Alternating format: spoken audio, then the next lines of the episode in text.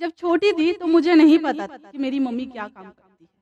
पर वो हर रोज शाम को मेकअप करती और एक सुंदर सा साड़ी पहनती। शाम को जाती और रात को घर लेट आती तो वो जब जाती थी तो उनका साड़ी का पिन मैं ही लगाती थी। और वो जब वापस लौट के आती थी तो उनका साड़ी का पिन मैं ही खोलती थी। तो पिन जहाँ मैं लगाई होती थी वो पिन मुझे हमेशा कहीं और मिलता था और ये बात मुझे बहुत कंफ्यूज करती थी। मेरे मन में अब फिर से वही सवाल पैदा होते थे कि आखिर मेरी मम्मी को ऐसा क्या करना पड़ता होगा जिस वजह से उनको उनकी साड़ी का पिन खोलना पड़ता मेरी मम्मी एक सेक्स वर्कर थी और ये एक ही टैग काफ़ी था। मेरी ज़िंदगी को बदतर से बदतर बना मैं थोड़ी बड़ी हुई तो मैं, मेरी मम्मी और मेरी छोटी बहन मेरे स्टेप फादर के घर से। मुझे लगा था ज़िंदगी अब बदलने वाली है और ज़िंदगी में खुशी आने वाली फिर ज़िंदगी बदली तो थी। मैं जब रात को सोती थी तो मेरे स्टेप फादर मेरे बॉडी के प्राइवेट पार्ट में हाथ लगाते थे। और डर के मारे मैंने ये बात कभी किसी से कहा ही नहीं। और ये कहीं टाइम तक होते रहा मेरे से जब मैं तेरह साल की हुई तो मुझे समझ में आने लगा कि सेक्सुअल अब्यूज क्या होता है। और फिर मुझे लगा, ये तो कहीं टाइम से मेरे साथ होते आ रहा है। और थोड़े टाइम बाद तो फिर मम्मी भी घर छोड़कर चली गई। कुछ टाइम बाद तो मुझे एकदम से ऐसे लगने लगा था कि मैं एग्जैक्टली मेरी मम्मी की ज़िंदगी जी रही हूँ। मैं स्कूल से बस जब घर लौट कर आती थी, मेरे स्टेप फादर मेरा सेक्सुअल अब्यूज़ करने के लिए मुझे उसी घर में मिलते थे। फिर मैंने तीन बार सुसाइड अटेंड किया। मैं इमोशनली इतना डाउन हो गई थी, मैं इतना पिस्टअप हो गई थी, मुझे बस जीना ही नहीं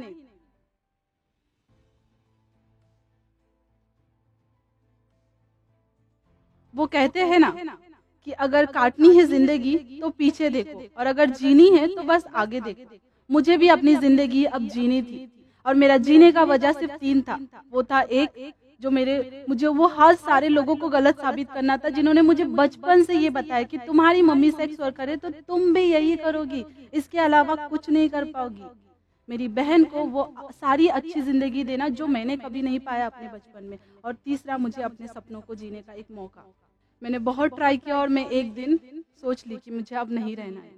निकली लोकल ट्रेन में बैठी और मुझे नहीं पता था कि मैं एक दलदल से निकलने कहीं दूसरे दलदल में तो नहीं फंसने जा रही फिर मुझे याद आया कि मेरी एक फ्रेंड ने मुझे क्रांति एनजीओ के बारे में बताया था। उसने मुझे ये बताया था कि क्रांति एनजीओ मेरे जैसे लड़कियों के लिए ही काम करती है। मैं क्रांति आई और मुझे सबसे पहली चीज़ दिया गया वो था मेंटल हेल्थ जिस दिन मैं क्रांति आई थी, उस दिन मैंने फिर से जन्म लिया था ज़िंदगी क्रांति के थ्रू मैंने मेरा एजुकेशन पूरा किया, क्रांति के थ्रू मैंने अपना सपना जीना स्टार्ट किया, क्रांति के थ्रू मैंने, मैं एक एक्टर बनी, एक थिएटर आर्टिस्ट बनी, मैंने इंटरनेशनल एंड नेशनली ट्रैवल किया और फिर मैंने मेरी डांस की जर्नी स्टार्ट की। It's been three and half years मैं लाइसेंस इंस्ट्रक्टर हूँ और मैं बहुत सारे अलग अलग डिफरेंट एनजीओ में जाती हूँ।